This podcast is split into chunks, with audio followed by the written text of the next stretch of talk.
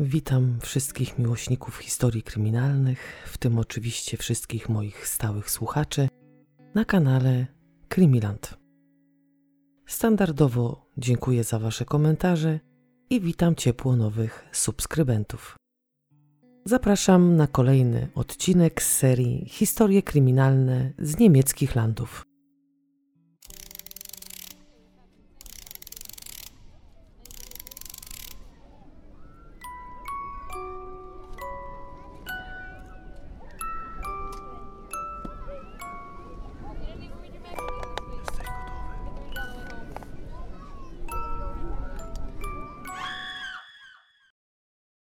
Dziś przeniesiemy się do niemieckiego San Francisco, czyli do miasteczka, dużej aglomeracji liczącej trochę ponad 355 tysięcy mieszkańców. Ci z Was, którzy mieszkają w okolicy albo właśnie w tym mieście, wiedzą już, że chodzi o Wuppertal. Miasto ma bardzo ciekawą lokalizację i poprzez ukształtowanie terenu są tam znaczne różnice w wysokości. Liczne schody i strome uliczki sprawiają, że przez wszystkich miasto uważane jest za właśnie niemieckie San Francisco. W Wuppertal jest najdłuższa na świecie podwieszana kolej, której pierwszy odcinek otwarto w marcu 1901 roku. Znajduje się tam również wiele zabytków godnych uwagi i chciałbym Wam powiedzieć, że to miasto jest najbardziej zielonym miastem w Niemczech. Znajduje się tutaj wiele parków, a wielbiciele pieszych wędrówek z pewnością znajdą coś dla siebie i przemierzą, wędrując, dość dużo kilometrów. Czyli krótko mówiąc, Wuppertal jest ciekawym, tajemniczym i uwodzicielskim miastem, które może zabrać każdego z nas w podróż, dzięki której doświadczymy wiele niezapomnianych wrażeń. Jest 1983 rok. Elisabeth Mühlinghaus wraz z mężem powoli urządzają pokój dziecięcy dla nowego członka rodziny, który ma pojawić się na świecie w marcu. Torba z wyprawką jest już spakowana i stoi przy drzwiach w pokoju ich przyszłego dziecka. Elisabeth ma 31 lat i pracuje w Caritasie. Bardzo chciała mieć potomka, który byłby tak jakby również przypieczętowaniem miłości, jaką para Mühlinghaus wzajemnie się darzy. 10 marca 1983 roku, około południa, przyszła mama poczuła pierwsze skurcze. Jednak ani ona, ani jej mąż nie panikowali. W sumie mogły to być tak zwane zwiastuny. A do przyjścia na świat nowego członka rodziny mogło jeszcze upłynąć kilka dobrych dni.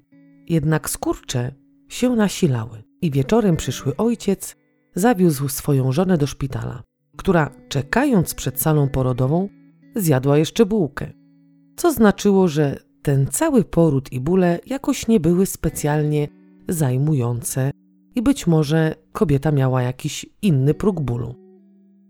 2 godziny później na świecie pojawiła się malutka dziewczynka. Elisabeth, kiedy wzięła córkę w ramiona, rozwinęła ją z becika i sprawdziła, czy dzieciątko ma wszystko na swoim miejscu. Myślę, że tak robi każda świeżo upieczona matka. Świeżo upieczeni rodzice, tak jak ustalili wcześniej, nadali swej pierworodnej na imię Tania. Dziewczynka rozwijała się dobrze i nie sprawiała żadnych problemów wychowawczych. Rodzice starali się jak mogli zapewnić swej córce jak najlepszy start. Dbali o jej rozwój intelektualny i znali również jej marzenia. Być może jeszcze były to marzenia dziecięce, ale starali się jej pomóc znaleźć drogę, którą chciałaby później dalej podążać. Tania marzyła o tym, żeby móc kiedyś zatańczyć w musicalu. W związku z tym rodzice, kiedy Tania była jeszcze małą dziewczynką, zapisali ją na balet.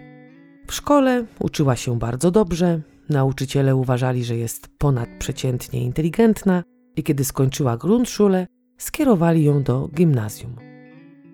Rodzice z wyborem szkoły nie mieli żadnego problemu. Wiedzieli już wcześniej, że jeśli ich córka okaże się zdolną dziewczynką, to poślą ją do gimnazjum Karla Duisbeka. Szkoła ma bardzo dobrą opinię, jeśli chodzi o poziom nauczania. I dzieci przyjęte do niej muszą się naprawdę starać, jak i dużo uczyć. Tania nie była uczennicą, która musiała wkuwać materiał na pamięć, tak jak niektóre jej koleżanki i koledzy. Była zdolna i nauka przychodziła jej z łatwością. Rodzice wówczas dodatkowo zapisali ją na lekcję tańca. I dzięki temu, że jej matka pracowała w Caritasie, pomogła jej znaleźć pracę jako opiekunka do dzieci. Wielkich pieniędzy z tego nie było, ale Tania lubiła dzieci i pilnowanie ich przynosiło jej pewnego rodzaju radość. Wiele razy skarżyła się rodzicom, że brakuje jej rodzeństwa, że chciałaby mieć siostrę albo brata, ale Elisabeth i jej mąż nie planowali drugiego dziecka. Przychodzi taki moment w życiu każdego rodzica, kiedy to małe, grzeczne, śliczne dzieciątko zamienia się w zbuntowanego nastolatka. Tak też było z Tanią. Dziewczyna chciała mieć więcej wolności i tak jakby sama decydować o sobie. Jednak mimo tego trudnego dojrzewania szkoła była zawsze dla dziewczyny na pierwszym miejscu. Być może pozwoliła sobie raz czy dwa opuścić jedną albo dwie lekcje, ale uczyła się i dążyła do swoich planów. Nigdy nie zdarzyło się tak, żeby opuściła jakąkolwiek z lekcji tańca. Zawsze była na czas i od kiedy zaczęła te lekcje, była na każdej z nich. Dziecko dojrzewa i poznaje świat na różne sposoby. Wszystko było okej do momentu, kiedy to wokół dziewczyny zaczęło się kręcić towarzystwo, które nie bardzo odpowiadało jej rodzicom. Tu nie chodzi o to, że byli wybredni czy też stawiali samych siebie wyżej od innych, że koledzy, do których tak młodą, dojrzewającą dziewczynę ciągnęło, byli sporo od niej starsi. Piętnastolatka chciała więcej czasu spędzać ze swoim towarzystwem i nie przyjmowała żadnych sprzeciwów ze strony rodziców. To nie było tak, że mówili przykładowo nie, bo nie. Oni próbowali jakoś argumentując to, tak jak potrafili najlepiej, wybić z głowy córce to towarzystwo i przetłumaczyć jej, że jest jeszcze za młoda dla tak dojrzałych ludzi. Ten czar uroczej, pięknej, zdolnej dziewczynki z wielką przyszłością prysł jak bańka mydlana. Do tej pory rodzice godzili się na pomysły ich córki. Nie oponowali aż tak bardzo, kiedy chciała sobie przekuć pępek, nie sprzeciwiali się, kiedy ich córka zachciała mieć pasemka na włosach, pozwalali jej, bo również chcieli, żeby ich dziecko nie odstawało od innych rówieśników. Wiedzieli doskonale, że zdolność oceny konsekwencji działań leży niestety poza zasięgiem ich córki, a takie pasemka czy też kolczyki w uszach albo pępku nie były jeszcze według nich aż takim wybrykiem. Lata 90. były latami, kiedy to jeszcze internet był w powijakach, a o posiadaniu Nokii marzył prawie każdy. Nie wszyscy mieli telefony komórkowe, ponieważ po pierwsze nie były aż tak rozpowszechnione, a po drugie posiadanie takiego telefonu wiązało się z dość wysokimi kosztami. Młodzież z tamtych lat tak naprawdę nie robiła nic bardziej wyjątkowego niż dzisiejsza młodzież. Różnice, które dzieliły tą młodzież a ówczesną, były takie, że nie było wówczas smartfonów i technicznie tamta młodzież była trochę opóźniona. Ale również grało się w różne gry, przykładowo w Nintendo, również chodziło się na koncerty, słuchało się różnej muzyki, wypożyczało się kasety VHS i oglądało filmy. No dziś ogląda się je przykładowo na Netflixie. Teraz jest podobnie, z tą różnicą, że technika ruszyła do przodu i tak jak wtedy, tak dziś ta młodzież niczym specjalnym czy też wyjątkowym się nie wyróżniała. Tania nie była dziewczyną, która z lekkością i pokorą przyjmowała granice, jakie zaczęli stawiać jej rodzice. Coraz częściej wychodziła wieczorami i często było nawet też tak, że chciała wracać do domu nad ranem. Ale na to rodzice jednak się zgodzić nie chcieli. Stroną taką chyba bardziej surową i wymagającą był ojciec. Nie wiem, jakie tam między małżeństwem panowały zasady, ale mogę sobie wyobrazić przykładowo bardziej łagodną, zapatrzoną w córkę matkę i surowego ojca, który jakoś tam chce wymusić na córce posłuszeństwo. Tak bywa w większości w rodzinach, że wśród rodziców, którzy jakoś się między sobą dogadać nie potrafią w kwestii wychowania dziecka, przybierają rolę dobrego i złego policjanta. W tym przypadku nie mogę powiedzieć, jakie role odgrywali rodzice Tani, ale jedno jest pewne. Byli zgodni w tym, że ich córka nie powinna znikać na noc i nie powinna mieć w towarzystwie dużo starszych znajomych. Tania potrafiła na przykład wracać z lekcji tańca około godziny 17:00, a krótko później oznajmiała, nie pytała o pozwolenie. Przypominam, że miała 15 lat, nie była pełnoletnia i nie mogła jeszcze samostanowić o sobie, Ale ona właśnie nie pytała, czy może wyjść na chwilę. Ona po prostu oznajmiała, że wychodzi i nie mówiła, kiedy wróci. Rodzice stawali jej tak zwanym okoniem i nawet tłumaczenia, czy też pójście na kompromis nie pomagało. Tania to młoda, bardzo pewna siebie dziewczyna z dość silnym charakterem. Prawdę mówiąc, w domu nie dochodziło do ciągłych, niekończących się kłótni. Nie było tam obrażania się na siebie, czy też darcia kotów non-stop z niepokornym piętnastolatkiem. No ale dziewczyna nie chciała się w każdym razie ugiąć. W pewnym momencie zgłosiła się do Jugendamtu, czyli Urzędu do Spraw Młodzieży, i poskarżyła się tam na swoich rodziców, jak i złożyła wniosek o to, żeby móc zamieszkać z dala od nich. Jak już Wam wspomniałam w odcinku Niewidzialna dziewczynka, część pierwsza, w Niemczech taki nastolatek od 14 roku życia może mieszkać sam. Ale nie jest to na zasadzie takiej, że przykładowo wynajmuje mieszkanie, idzie do pracy i sobie tam żyje jak dorosły człowiek. Nie. Wszystko odbywa się przy wsparciu Jugendamtu i bardzo dużo zależy od tego, w jakich warunkach żyje taki dorastający młody człowiek w rodzinnym domu. W większości przypadków, jeśli rodzice zgodzą się na to, żeby ich dziecko mieszkało samo, są również odpowiedzialni za jego utrzymanie. Jeśli przykładowo Urząd do Spraw Młodzieży zbada sprawę, przeprowadzi rozmowy z rodzicami, dzieckiem i uznają, że najlepszym wyjściem będzie zamieszkanie oddzielnie, to wówczas rodzice muszą też wydać na to zgodę. Rodzice następnie wraz z nastolatkiem szukają mieszkania do wynajęcia i oczywiście decydujące zdanie mają tutaj rodzice, bo to oni będą to mieszkanie opłacać, więc dlatego szukają tego mieszkania wspólnie.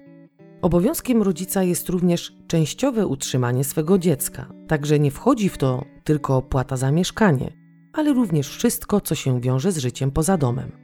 Oczywiście takie dziecko jest kontrolowane przez urzędników do spraw młodzieży. Sprawdzają, czy chodzi do szkoły i jak sobie radzi, mieszkając samo. Ale jeśli zdarza się tak, że są rodziny, które w pewnym sensie są zagrożeniem dla swoich dzieci, chodzi tu oczywiście o nadużywanie alkoholu, narkotyków, wówczas taki młody człowiek umieszczany jest w tak zwanym mieszkaniu wspomagającym, w którym mieszkają również razem z nim inne, podobne mu dzieci. Myślę, że Tania chciała wybrać opcję mieszkania samodzielnego i w związku z tym udała się do Urzędu do Spraw Młodzieży i jak już wspomniałam, poskarżyła się tam na swoich rodziców. Urząd oczywiście sprawę zbadał i według nich nie było takiej potrzeby, żeby nastolatka mogła zamieszkać oddzielnie. W domu według wywiadu i tego, co mówiła dziewczyna, nie dochodziło do rękoczynów, nadużywania narkotyków czy też alkoholu przez jednego z rodziców. Matka i ojciec opinię wśród sąsiadów i w pracy mieli bardzo dobrą, czyli nie było tam jakichś rażących wykroczeń względem dziecka. Tania chciała wolności, ale według prawa ta jej wolność dotyczyła wychodzenia z domu i spędzania czasu ze swoim towarzystwem. A niemiecka ustawa dotycząca nastolatków mówi, że taki młodociany, zbuntowany człowiek nie może nawet chodzić wieczorem na dyskotekę. Wyjątkiem jest, kiedy oczywiście towarzyszą mu prawni opiekunowie i tutaj nie chodzi o ludzi na przykład pełnoletnich, tylko tu chodzi właśnie o rodziców. Od 16 roku życia nastolatek może iść do dyskoteki albo do klubu bez rodziców, ale może zostać tam najpóźniej do północy. Więc jeśli rodzice nie pozwalali swej córce na wieczorne, jak i całonocne przebywanie poza domem, to nie łamali w tym przypadku prawa, jeśli chodzi o ich córkę. W związku z tym ten wniosek został po prostu odrzucony. A powiem Wam, że w Niemczech ten urząd, jak określają go inni, to państwo w państwie.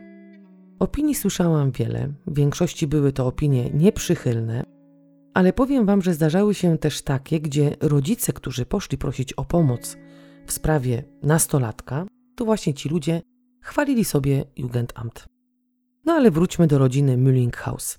Matka i ojciec nie wiedzą i nie mają pojęcia, dlaczego ich córka poszła do Jugendamtu, ale podejrzewają, że być może właśnie któryś ze starszych kolegów dziewczyny, który miał już styczność z tym urzędem, podpowiedział jej takie rozwiązanie. Ale Tania nie odpuszczała i w urzędzie pojawiała się co jakiś czas. W końcu uznała chyba, że nic nie wskóra i odpuściła. Jednak jej postrzeganie życia i tego przebywania poza domem się nie zmieniło. końcu Tania poznaje swoich rodziców ze swoim chłopakiem. Jest zakochana i zapatrzona w niego jak w obrazek. Rodzice nie oponują, wiedzą, że nie mogą zabronić dziecku spotykania się ze swoją sympatią, jednak nadal twardo stoją przy określonych godzinach powrotu do domu. A Tania nadal nie przyjmuje tych ograniczeń.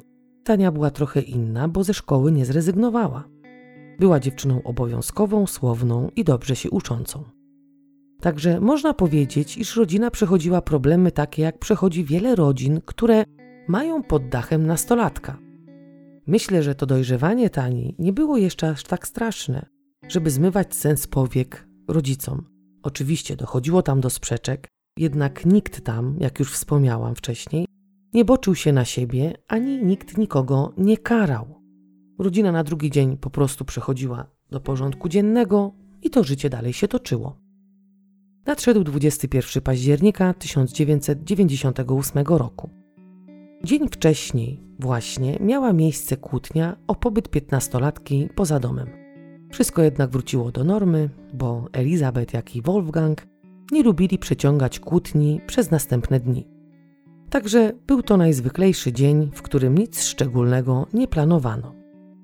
Rodzice Tani poszli rano do pracy, a Tania miała tego dnia iść do szkoły na godzinę 10. Nie wiadomo, czy zdecydowała opuścić tego dnia 2 pierwsze lekcje, czy też w szkole odwołano poranne zajęcia. O 8:30 zadzwoniła z domu do matki i zapytała, czy ta odbierze ją ze szkoły, bo zamierza wyjść wcześniej. Matka oczywiście się zgodziła i umówiła się z córką na godzinę 13:15.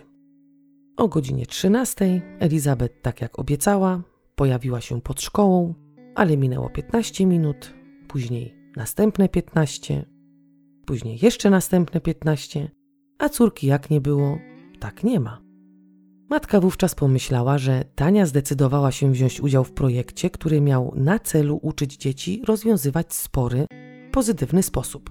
Dziewczyna początkowo nie chciała brać udziału w tego typu zajęciach, ale matka pomyślała, że być może ich córka to przemyślała, bo rodzice ją namawiali i że jednak wzięła udział w zajęciach. Także według matki powinna być w domu o godzinie 17:00.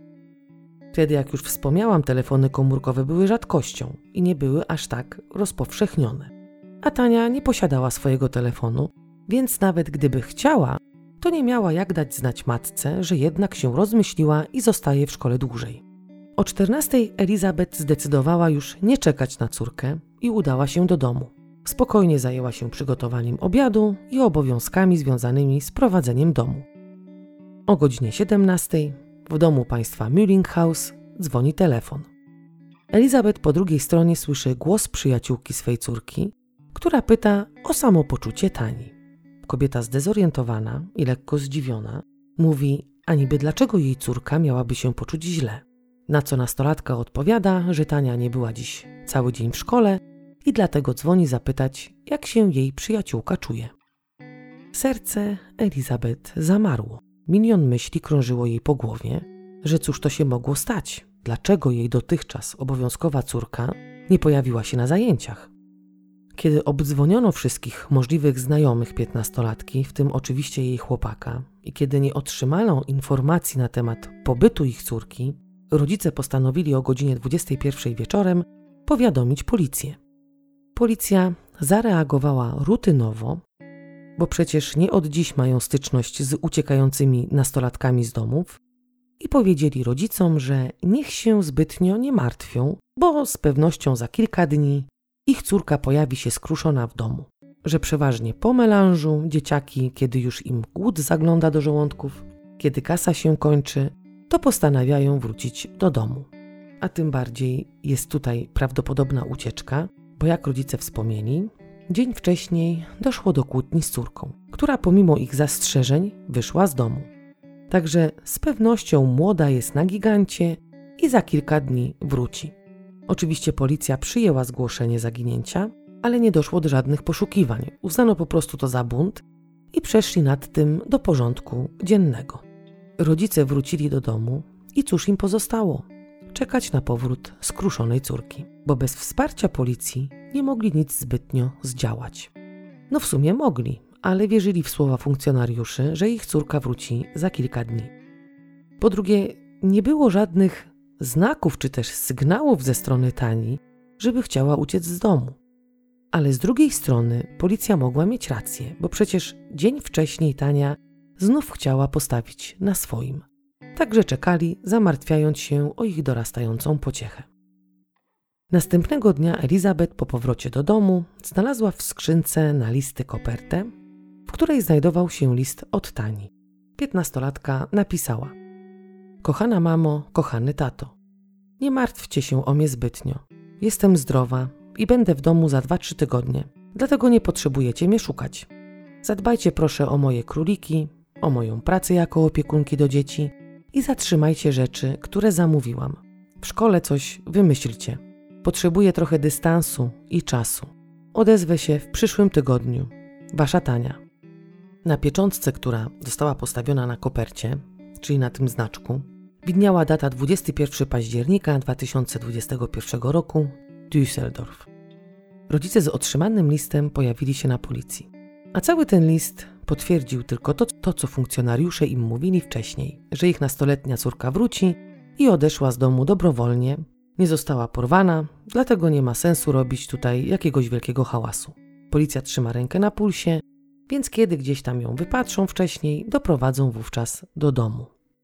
Rodzice dziewczyny poczuli w pewnym sensie ulgę, że ich córka żyje i jest cała i zdrowa.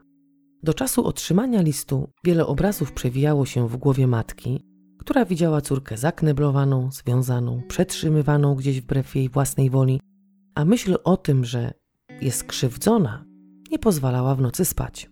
Ale pomimo to, że otrzymali list i ta wiadomość od ich córki w pewnym sensie uspokoiła ich, to nie znaczyło, że się nie martwili o własne dziecko. Nie wiedzieli, gdzie przebywa, nie wiedzieli, z kim przebywa i nie wiedzieli również, co robi. Jak już wspomniałam, taki nastolatek nie potrafi ocenić konsekwencji swoich działań, więc mimo tej wiadomości drżeli o to, co też to ich najukochańsze dziecko wyczynia. Kilka dni później, 26 października 1998 roku, w skrzynce na listy państwo Mühlinghaus znaleźli drugi list. Na stemplu pocztowym widniała data 24 października i to samo miasto, z którego został wysłany pierwszy list. W drugim liście Tania pisała: „Kochana mamo, kochany tato, nie martwcie się o mnie. U mnie wszystko w porządku i będę w domu już w następnym tygodniu. Z tego właśnie powodu nie potrzebujecie mnie szukać. Mam nadzieję, że zrobiliście to, o co prosiłam w poprzednim liście. Wasza Tania”. Düsseldorf jest oddalony od Wuppertal około 35 km. Rodzice nie mieli pojęcia, czy ich córka znała kogoś, kto mieszkałby w tym mieście. Policja poradziła rodzicom znów opanowanie się i poczekanie do powrotu córki. Jeśli się nie pojawi i ponownie nie odezwie, to wówczas zaczną jej już tak na poważnie poszukiwać. Nadszedł 2 listopada, a Tani jak nie było, tak nie ma. Wówczas rozpoczęły się akcje poszukiwawcze. Wuppertal został tak jakby ukształtowany plakatami ze zdjęciem młodej, uśmiechniętej dziewczyny i opisem jej wyglądu. W mediach wrzało, a w radio na okrągło podawano informacje o zaginięciu 15-latki. Tania nie wysłała już do rodziców żadnego nowego listu. W związku z tym policja postanowiła zbadać te listy. Chcieli po prostu wiedzieć, czy zostały one napisane dłonią młodej dziewczyny, czy też być może napisał je kto inny. Po przeprowadzonych badaniach grafologicznych określono ze 100% pewnością, iż listy zostały napisane przez 15-latkę. Ale pomimo tego, że listy według ekspertyzy zostały napisane przez dziewczynę, nie oznaczało to, że zrobiła to dobrowolnie, ponieważ według rodziców styl pisania listów nie należał do ich córki. Dziewczyna była dość szczegółowa, więc jeśli pisałaby taki list spontanicznie, z pewnością napisałaby coś więcej. Napisałaby, z kim jest, gdzie jest, co robi, a tych informacji po prostu listy nie zawierały. Do tego przecież miała chłopaka, w którym była zakochana po uszy, i o nim również w tych listach nie wspomniała. Dlatego matka podejrzewała, że ktoś po prostu podyktował treść listów jej córce, a sama Tania nie zrobiła tego dobrowolnie. W związku z tymi wątpliwościami poddano listy ekspertyzie DNA. które wykazały, że na tej kartce, na której ten list był napisany, znajduje się DNA Tani, która również zakleiła kopertę. Jedynie na znaczku znajdowało się DNA, którego policja nie potrafiła do nikogo przypisać. Policja ciągle i ciągle prosiła o jakiekolwiek wskazówki.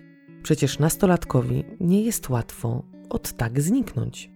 Dziewczyna nie miała również aż tylu pieniędzy przy sobie, żeby móc gdzieś wynająć jakiś hotel i tam spędzać ten czas. Pojawiło się wiele wskazówek. Jedna z nich mówiła o tym, że widziano Tanię w srebrnym BMW wraz z 2 pitbullami. Według obserwatorów dziewczyna wyglądała na przestraszoną i była podobna do Tani. Jednak ten trop prowadził donikąd. Od wyjścia dziewczyny z domu minęło 3 lata. W końcu matka postanowiła nagłośnić sprawę w programie Sygnatura Akt XY Sprawa nierozwiązana. Program pojawił się w telewizji 2 listopada 2011 roku i według statystyk obejrzało go ponad 5 milionów widzów. Podczas trwania tego programu, bo nie przedstawiają tam tylko jednej sprawy, zgłosiło się wiele osób, które uznały, że Tania najprawdopodobniej pracuje jako prostytutka w dzielnicy Czerwonych Latarni w Kolonii. Policja wszczęła śledztwo, jednak ten trop również okazał się mylny.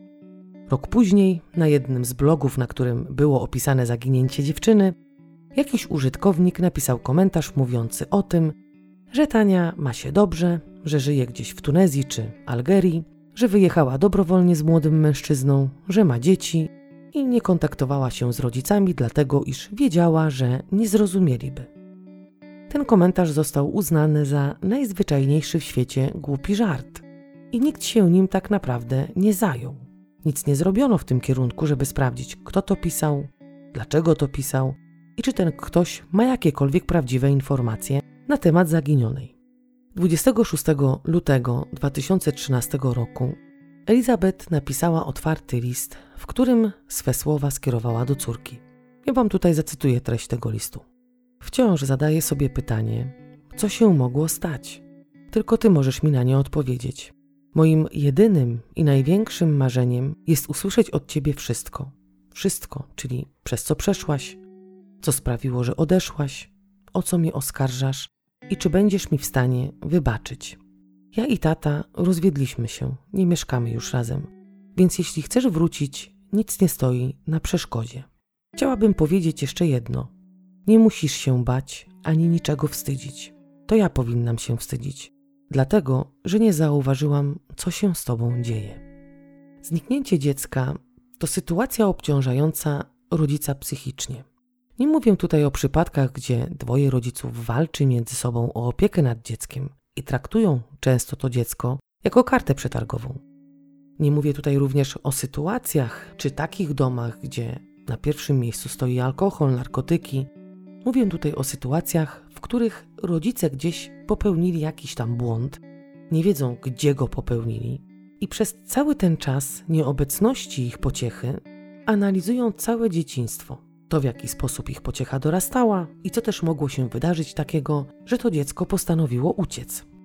W przypadku Tani i otwartego listu, jaki napisała matka, ludzie doszukują się w tej informacji mówiącej o rozwodzie rodziców powodów odejścia nastolatki. Ludzie komentujący zniknięcie dziewczyny podejrzewają, że matka celowo w otwartym liście dała córce znać, że już nie żyje z ojcem pod jednym dachem. Obserwatorzy doszukują się winy właśnie w ojcu, w tym, że tam coś jednak musiało nie grać, bo po co matka pisałaby o tym tak oficjalnie? Szczerze mówiąc, to tak naprawdę nigdy nie wiadomo, co się dzieje w 4 ścianach danej rodziny, a nie wszystko też zostało podane do wiadomości publicznej. Dlatego są domysły. Jednak ja mam mieszane uczucia. Oczywiście nie twierdzę, że tam wszystko było okej. Myślę jednak, że matka, pisząc otwarcie o rozwodzie, mogła równie dobrze mieć na myśli przekazanie córce jakiejś informacji, czyli informacji w stylu, co słychać u nich, jak się im wiedzie. Mogła to być najzwyklejsza w świecie wiadomość, która nie musi koniecznie mieć jakiegoś drugiego dna. No ale równie dobrze dla Tani może to być bardzo ważny przekaz. W 2013 roku niespodziewanie Elisabeth otrzymała list od mężczyzny, który przedstawił się jako Patrick Ort. mężczyzna pisał z więzienia, w którym odsiadywał wyrok za oszustwa i napaść. Informował kobietę, że w 1999 roku pracował jako popychacz kolumnowy, a ściślej rzecz ujmując był już liderem grupy. W tym właśnie roku dołączyła do nich Tania, która początkowo była bardzo zamknięta w sobie i małomówna. Ale dzięki temu, jakie on miał podejście do ludzi i pracowników, dziewczyna nabrała pewności siebie i w końcu się przed nim otworzyła. Wówczas powiedziała mu, jak się nazywa i ile ma lat. To znaczy, ona wówczas powiedziała mu, że ma lat 18, bo ogólnie wyglądała na starszą dziewczynę, nie wyglądała na te 15 lat. Z czasem między nimi nawiązała się nić porozumienia i zakochali się w sobie. Szefostwo prawdopodobnie nie miało z tym problemu. Jak już wspomniałam, Patrick był liderem i z tego tytułu musiał przez ponad 6 miesięcy pracować w Hamburgu. A Tania odwiedzała go wówczas tam co 8 tygodni. Po jakimś czasie dziewczyna podczas jednej z tych wizyt poskarżyła mu się, że poza namawianiem ludzi do prenumeraty gazet musi wykonywać również inne prace. Te prace dotyczyły, delikatnie mówiąc, jej ciała. I na końcu tych skarg powiedziała mu, że jest z nim w ciąży. Para wówczas zdecydowała, że ucieknie, ponieważ dziecko nie powinno dorastać w takim środowisku, w jakim obracała się ta dwójka ludzi. Opracowali plan ucieczki, który przewidywał, że najpierw udadzą się do Tani rodziców, a rodzice Tani są wyrozumiali i z pewnością nie będą mieli pretensji, jeśli dowiedzą się, co się tak naprawdę wydarzyło. Niestety szefostwo dowiedziało się o wszystkim i zamknęło zbuntowaną parę w piwnicy. Ale po tygodniu z tej piwnicy ich wyprowadzono i przetransportowano do pobliskiego lasu, w którym to lesie Tania została pozbawiona życia na oczach Patricka. Do pozbawienia życia dziewczyny miało dojść za pomocą broni palnej. Mężczyzna oczywiście całe szczegółowe oświadczenie przekazał na policji, a policja natychmiast wszczęła śledztwo. Elisabeth przekonało w tych listach to, że Patrick pisał w nich o rzeczach, o których nie mógł dowiedzieć się z mediów. Przykładowo pisał, że rodzina Tani na zewnątrz wyglądała na świętą, a od dawna tą świętą rodziną już nie była. Wiadomo, że wiele rodzin zgrywa na co dzień pozory i każdy może na coś takiego wpaść bez podawania dodatkowych informacji. Ale jednak nie wszystko zostało ujawnione z listu, który napisał Patrick, a Elisabeth powiedziała, że wiedział więcej i mógł to wiedzieć tylko i wyłącznie od jej córki. Autor listu i tego całego zeznania, które złożył na policji, podał również funkcjonariuszom miejsce w lesie, gdzie powinna znajdować się Tania. Były to okolice Königswinter. Jak już wspomniałam, wszczęto śledztwo i zaangażowano do poszukiwań psy tropiące. Jednak nie przyniosło to żadnego rezultatu. Nie znaleziono tam nic, co mogłoby wskazywać na to, że w miejscu wskazanym przez mężczyznę zostało popełnione przestępstwo. No i oczywiście nie muszę Wam mówić, że Tania również nie została znaleziona. Pewnie zastanawiacie się, kim jest taki popychacz kolumnowy. Popychacz kolumnowy to nikt inny jak sprzedawca, który pracuje w terenie. Sprzedawane są zazwyczaj prenumeraty czasopism, jakichś abonamentów telefonicznych czy jakiejś tam usługi telekomunikacyjnej. Nie brzmi to źle, bo każdemu domokrążcy można przecież odmówić, a każdą podpisaną umowę wypowiedzieć. Ale jeśli powiem Wam, że ci popychacze kolumnowi stosują często metody niemoralne i przestępcze, to już nie brzmi tak dobrze. A jeśli dołożę do tego, że każdy taki sprzedawca jest terroryzowany, przetrzymywany i nie może tak jakby odejść z tej pracy, to już w ogóle brzmi to tragicznie. Ludzie do tej pracy jako sprzedawcy werbowani są w różny sposób, jak i w różny sposób zachęcani. Chyba najbardziej pasowałoby tutaj słowo kuszeni bardzo wysokimi na przykład zarobkami. Podawano wówczas stawki od 800 marek tygodniowo do 1000. Werbowanie odbywało się różnie. Podawane były ogłoszenia w gazecie, ale również werbowano ludzi na ulicy. I ci, którzy werbowali ludzi na ulicy, potrafili przykładowo, rozmawiając z takim człowiekiem, spacerując z nim po tej ulicy, wejść od tak sobie do jubilera i na oczach takiego potencjalnego pracownika kupić dość drogi zegarek. Płacili za niego oczywiście gotówką, Tą gotówkę wyjmowali z portfela wypełnionego po brzegi banknotami. Czyli byli bardzo po prostu wiarygodni. Kiedy już zwerbowali odpowiednią liczbę ludzi, wywozili ich na obrzeża miasta lub wsi do domku. Rytm dnia był ustalony. Codziennie o 6 rano wywożono ludzi na dany obszar, w którym mieli namawiać innych do prenumerowania czasopism czy też zamówienia jakiegoś super-hiper taniego abonamentu. Nie mogli oczywiście oszukiwać, musieli od tego, jak to się mówi, domu do domu czy od tych drzwi do drzwi chodzić, bo byli obserwowani, a po drugie mieli tak jakby wyrobić taką dzienną normę. Taką normą było przykładowo podpisanie 15 prenumerat czy umów na abonament. Jeśli dany pracownik nie wyrobił takiej normy, musiał tak długo chodzić po ulicach, czyli od domu do domu, aż osiągnął magiczną 15. Ale jeśli nadal nie udało mu się tej magicznej 15 osiągnąć, został przykładowo wywożony do lasu i tam pozostawiany na noc. Oczywiście las to jedna z wielu metod mająca na celu zastraszenie. Można powiedzieć, ale każdy z nich może to rzucić i wrócić do domu. Niestety nie mogli tego zrobić, bo to, co zarabiali, szło na ich utrzymanie, a utrzymanie każdego pracownika drogo kosztowało. Więc codziennie ci ludzie pracowali tak naprawdę na ciągle rosnący i niekończący się dług. To działało po prostu jak sekta, bo zdarzały się przypadki, kiedy ktoś zostawał potraktowany ostrzej i nagle znikał. Albo wyszedł i nigdy już nie wrócił. Wielu udało się uciec, jednak nie każdy miał po ucieczce takie szczęście, że mógł żyć spokojnie. Długo się o tym również nie mówiło, ponieważ bano się zemsty. Czytałam o pewnym chłopaku, który rozpoczął pracę właśnie w takiej kolumnie i dzięki uporowi ojca został odnaleziony. Ale nie było to łatwe, żeby chłopaka stamtąd wyrwać. Zdarzało się tak, że kiedy ojciec tam dzwonił, bo zdobył w końcu numer, ktoś, kto odbierał telefon, mówił mu przykładowo, że jego syn się cieszy, że już nie mieszka w tak strasznym domu i że jest szczęśliwy, że nie musi oglądać swoich rodziców. I przykładowo po tych słowach rozmówca kończył połączenie. Dziś prawdopodobnie tacy popychacze kolumnowi również działają, ale nie są aż tak rozpowszechnieni jak wówczas. Może dlatego, że pracują już za pomocą przykładowo internetu. Kiedy tak sobie czytałam o tych sprzedawcach, to powiem Wam, że miałam kiedyś w Polsce również bardzo dziwną sytuację. To były też takie lata, można powiedzieć, 90. czy też końcówka lat 90. Wówczas szukałam pracy i odpowiedziałam na jedno z ogłoszeń w gazecie, które oczywiście kusiło ogromnymi zarobkami. Odpowiedziano mi od razu i zaproszono na rozmowę kwalifikacyjną. Oczywiście napisałam CV i pojechałam tam.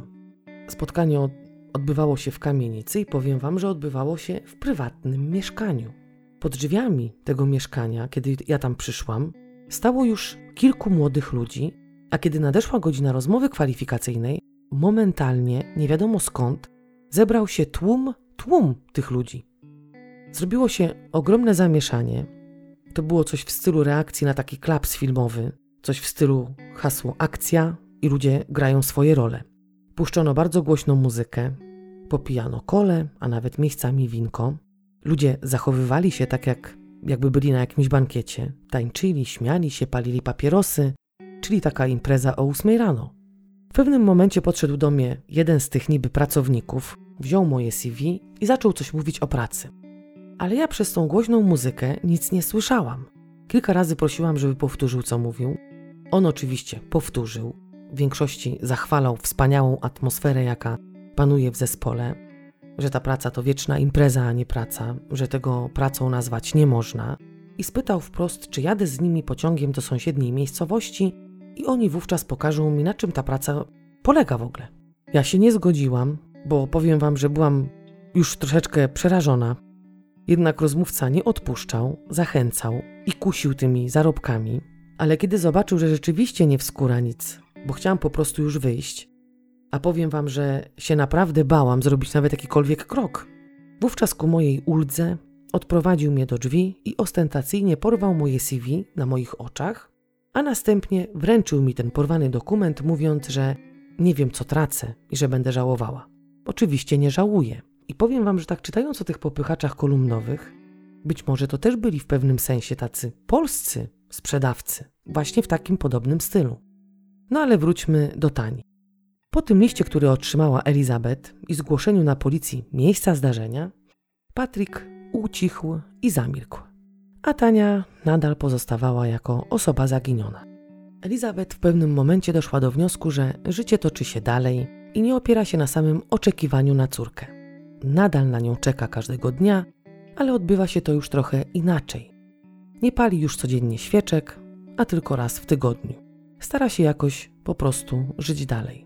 W swoim mieszkaniu ma gablotę z pokoju swej córki i bibeloty, które Tania tam trzymała. Ma jej fotel i poduszki. Ojciec zatrzymał sobie łóżko Tani i szafę. Kobieta, jak sama mówi, miała wybór. Albo płynąć ciągle pod prąd i w końcu utonąć, albo zacząć płynąć z prądem. Oczywiście wybrała tą drugą opcję. Minęły 4 lata od chwili otrzymania od Patryka listu. Aż tu nagle mężczyzna ponownie się odezwał. Odezwał się, ponieważ Tania, jak się okazało, przeżyła i nawiązała z nim kontakt. Więc on czym prędzej powiadamia Elisabeth, bo czuje się do tego po prostu zobowiązany. Nie muszę mówić, jak bardzo ta wiadomość uszczęśliwiła matkę, która latami wyczekuje córki. Kobieta postanowiła spotkać się z mężczyzną i zabrała na to spotkanie swoją siostrzenicę. Dla niej nie było istotne, kim jest ten mężczyzna i jaką miał przeszłość. Ważne było to, żeby w końcu zamknąć sprawę zaginięcia jej córki i zacząć normalnie żyć. Ale jeśli okazałoby się, że mężczyzna kłamie, bo taką opcję również brała pod uwagę, to będzie wdzięczna, że dał jej nadzieję, a ta nadzieja dała jej siłę do dalszego życia. Podczas spotkania, które odbyło się w więzieniu, ponieważ Patryk ciągle tam odbywał wyrok, ale był już tak jakby jedną nogą poza murami, Elisabeth zadała mu pytanie, jak to możliwe, że jej córka wyrobiła sobie papiery, niezauważona przez urzędy. Ten wówczas jej odpowiedział, że pracownicy tych kolumn nie mieli problemu z otrzymaniem nowych dokumentów z nowymi danymi. On tak naprawdę nie wie, jakie nazwisko nosi Tania, ale jest pewny, że córka Elisabeth ma nowe imię Melanie. Dodał również, że Tania teraz mieszka we Frankfurcie nad Menem wraz ze swoją córką Janin. A ta córka jest owocem miłości, którą Tania i Patryk się wzajemnie po prostu darzyli. Patryk oczywiście obiecał, że wpłynie na Tanię, żeby ta chciała spotkać się po prostu z matką. Serce kobiety zostało zalane ponowną falą nadziei i wiary w to, że w końcu ta rozłąka z córką się skończy, że ponownie zaczną budować więź, która została kiedyś przerwana. Pół roku po spotkaniu Patryk napisał, oczywiście był już na wolności, że mieszka teraz w pobliżu Tani i ich wspólnej córki. Oczywiście kontakt z tym mężczyzną był utrzymywany cały czas telefonicznie, a że zbliżały się urodziny Tani, więc kobieta przy okazji, za pośrednictwem Patryka, złożyła swojej córce życzenia, mówiąc jej, że nigdy nie zapomniała o jej urodzinach, że zawsze tego dnia piekła jej ulubione ciasto i że ma nadzieję, że w końcu spędzą urodziny Tani wszyscy razem. Oczywiście nie pisała z Tanią bezpośrednio. Wiadomości wysyłała do Patryka, a on prawdopodobnie przesyłał je córce Elisabeth. W końcu wyznaczono datę spotkania. Patryk pisał, żeby kobieta niczego nie przygotowywała do jedzenia, że oni po prostu zajadą od tak tylko na kawę i że tak naprawdę nie wiadomo w ogóle, jak Tania zareaguje. Że może się wycofa, jak zobaczy matkę, więc nie ma sensu przygotowywać żadnego obiadu, czy też się kłopotać z jakimkolwiek poczęstunkiem, bo Tania może nawet nie pójść z nimi do mieszkania Elisabeth. Elisabeth mimo wszystko postanowiła co nieco dla córki przygotować. Dla córki, którą miała przywitać w domu po tak długiej podróży. W końcu nie widziała jej 18 lat, więc chciała, żeby to spotkanie wyglądało tak, jak powinno. Wstała tego dnia bardzo wcześnie i pierwsze, co zrobiła, to upiekła ciasto. Nie chciała piec ciasta dzień wcześniej, ponieważ mogło być za suche na drugi dzień, a to właśnie było ulubione ciasto Tani. Po jakimś czasie, krzątając się po domu, dostała wiadomość od swej siostrzenicy, która towarzyszyła jej podczas wizyty w więzieniu i podczas tej rozmowy z Patrykiem.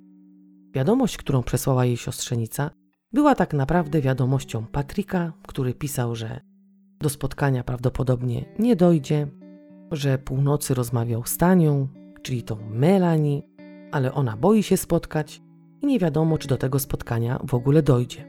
Próbował również namówić swoją córkę, żeby ta znów przekonała mamę, czyli właśnie Tanię, do tego, żeby wszyscy pojechali do Wuppertal. Na końcu dodał, że nie jest pewny, czy pojawią się u Elisabeth. Chwilę później sama Elisabeth otrzymała wiadomość od swojej córki, która napisała jej, że niestety nie mogą się spotkać, że to życie, które było już dawno, się skończyło, że ona nie chce być już Tanią, że ma teraz nowe życie i musi myśleć o swojej córce, że mogą utrzymywać z matką kontakt telefoniczny, a na wszystko inne musi nadejść po prostu czas. Wiadomość podpisana była imieniem Melanie. Jednak ten kontakt telefoniczny również nie został utrzymany. Znów wszystko ucichło, Tania się nie odzywała, a Patryk praktycznie w tym samym czasie również zerwał kontakt i usunął Elisabeth z grona znajomych na Facebooku. Dla kobiety było jasne, że mężczyzna kłamał, ale nie wiedziała, dlaczego to zrobił, bo o pieniądze tutaj nie chodziło. Nie żądał od niej nigdy żadnej zapłaty. Czuła się przez niego po prostu wykorzystana, ale nie mogła czuć do niego nienawiści, bo on nic nie zyskał, a ona choć przez chwilę czuła, że jej córka naprawdę żyje. Ona zresztą nigdy nie straciła wiary w to, że Tania żyje. Patryk ogólnie miał chyba zbyt wybujałą wyobraźnię, bo między tymi odsiadkami, czyli w 2013 roku, umieszczał na Facebooku informacje dotyczące właśnie zaginionej. Poszukiwał świadków, którzy mogli go i Tanię pamiętać, kiedy chodzili razem i namawiali ludzi na prenumeraty. Podawał miasta, w których pracowali jako popychacze kolumnowi, aż w końcu zwrócił się do pozbawionej życia Tani, czyli to było jeszcze przed tym, zanim się okazało, że Tania przeżyła, i poprosił ją, że jeśli dziewczyna to czyta, to niech skontaktuje się z najbliższym posterunkiem policji, aby jej rodzina i on sam wiedzieli, że wszystko jest w porządku. Oczywiście dodał tam, że dziewczyna nie musi nikomu mówić, gdzie jest. Dodał tylko, żeby dała jakikolwiek znak życia, zanim coś innego nie zostanie udowodnione. Oczywiście nie wiadomo, co zostanie udowodnione. Dodał jeszcze, że jej rodzina wie, co się stało i nie będzie po prostu jej obwiniała. Dziś mamy 2021 rok i do dziś nie ma śladu po dziwnym zniknięciu dziewczyny. Cały czas zastanawiam się, czy ten Patryk mógł rzeczywiście wiedzieć cokolwiek więcej na temat rodziny Tani. Może rzeczywiście tak było, że dziewczyna trafiła do grupy popychaczy kolumnowych i udało się jej uciec, a później bała się może ujawnić z wiadomościami na temat tego, co tam z ludźmi robiono, i stąd mógł posiadać Patryk te informacje, o których mogła wiedzieć tylko Tania. Mogło też tak być, że wśród tych popychaczy był ktoś, kto znał Tanię i jej rodzinę. Ktoś, kto wiedział, co tam się w tym domu po prostu działo. Ktoś, kto wiedział po prostu dużo o samej Tani. A Patryk stworzył z tego gotowy scenariusz, według którego równie dobrze można było nagrać film. Nie wiadomo, jak to było, chociaż historia Patryka do momentu pozbawienia życia Tani wydaje się bardzo prawdopodobna. Jedno jest pewne, na podstawie listów śledczy twierdzą, że dziewczyna opuściła rodzinę dobrowolnie. Zakładają, że przynajmniej początkowo tak było, jednak listy mogły zostać przez kogoś jej podyktowane. Ludzie komentujący całą tą sprawę nie uważają, żeby nastolatka napisała je sama od siebie. Analizują to, że jeśli Tania nie pisałaby listów pod dyktando, kartki nie wyglądałyby tak niechlujnie. Dziewczyna pochodziła z rodziny, w której ważne były formalności, więc jeśli miałaby napisać na skrawku papieru, z pewnością złożyłaby kartkę na pół i równo ją przerwała. Jednak kartki zostały wyrwane niechlujnie. Poza tym ludzie uważają, że pewne zwroty użyte w listach cechują osoby dorosłe, które w taki sposób mogłyby się przykładowo zwracać do dzieci. Chodzi tu o zwrot: mam nadzieję, że zrobiliście to, o co prosiłam w poprzednim liście. Pada więc podejrzenie również na to, że jeśli był porywacz, to musiał mieć wspólnika, a w tym przypadku wspólniczką mogła być kobieta, która to właśnie podyktowała dziewczynie treść tych listów. Inny scenariusz mówi o tym, że tego dnia przykładowo dziewczynie nie bardzo chciało się iść do szkoły, ale z powodów braku pomysłu na spędzenie czasu ostatecznie poszła na zajęcia. W drodze do szkoły kogoś spotkała, oczywiście kogoś znajomego, kto zainteresował się jej smutkiem i apatią. Znajomy wpadł na spontaniczny pomysł, żeby zrobili coś razem, pojechali gdzieś, rozerwali się. Tania powściągliwie przystała na propozycję, końcu ma to być tylko kilka godzin. Następnie bawili się tam świetnie, dziewczynie podobała się ta wolność i brak zrzędzących rodziców obok, ale jej znajomy jednak miał bardziej dalekosiężne plany w związku z Tanią i namówił ją, żeby z nim została. Ta się zgodziła, ponieważ może swobodnie, bez proszenia rodziców o pozwolenie, bawić się do późna w nocy. Jednak w pewnym momencie dziewczynę dopadają wyrzuty sumienia i chce wracać do domu, bo wie, że jej rodzice się po prostu martwią. Wówczas znajomy podrzuca jej pomysł, żeby napisała list do rodziców. Niech w tym liście napisze, że chce trochę od nich odpocząć i że wróci za 2-3 tygodnie. A następnie dyktuje jej po prostu treść tych listów. Jednak po jakimś czasie coś dzieje się nie tak, następuje jakaś kłótnia, znajomy staje się agresywny i wydarza się wypadek, który wydarzyć się nie powinien. Ale czy dziewczyna, która tak bardzo dbała o wygląd, pojechałaby z kimś bez ubrań, bez jakichkolwiek rzeczy, w które mogłaby się przebrać? Czy zakochana po uszy 15-latka od tak sobie pojechałaby z jakimś znajomym do innego miasta na imprezę? Mi opcja ze spontanicznym wyjazdem z jakimś tam znajomym nie pasuje. Obowiązkowa dziewczyna, która nie opuszczała szkoły, nie opuszczała zajęć tanecznych, zakochana w swoim chłopaku, a doskonale wiemy, jak działa zakochanie w tym wieku, miałaby nagle zgodzić się na wyjazd z jakimś tam znajomym na 2-3 tygodnie? Bardziej mi pasuje opcja, że najzwyczajniej w świecie w tym domu działo się coś, co dziać się nie powinno i dziewczyna po prostu uciekła z domu. Ludzie oglądający dokument na temat Tani i widzący matkę czytającą wiadomość rzekomo od Tani uważają, że kobieta coś ukrywa.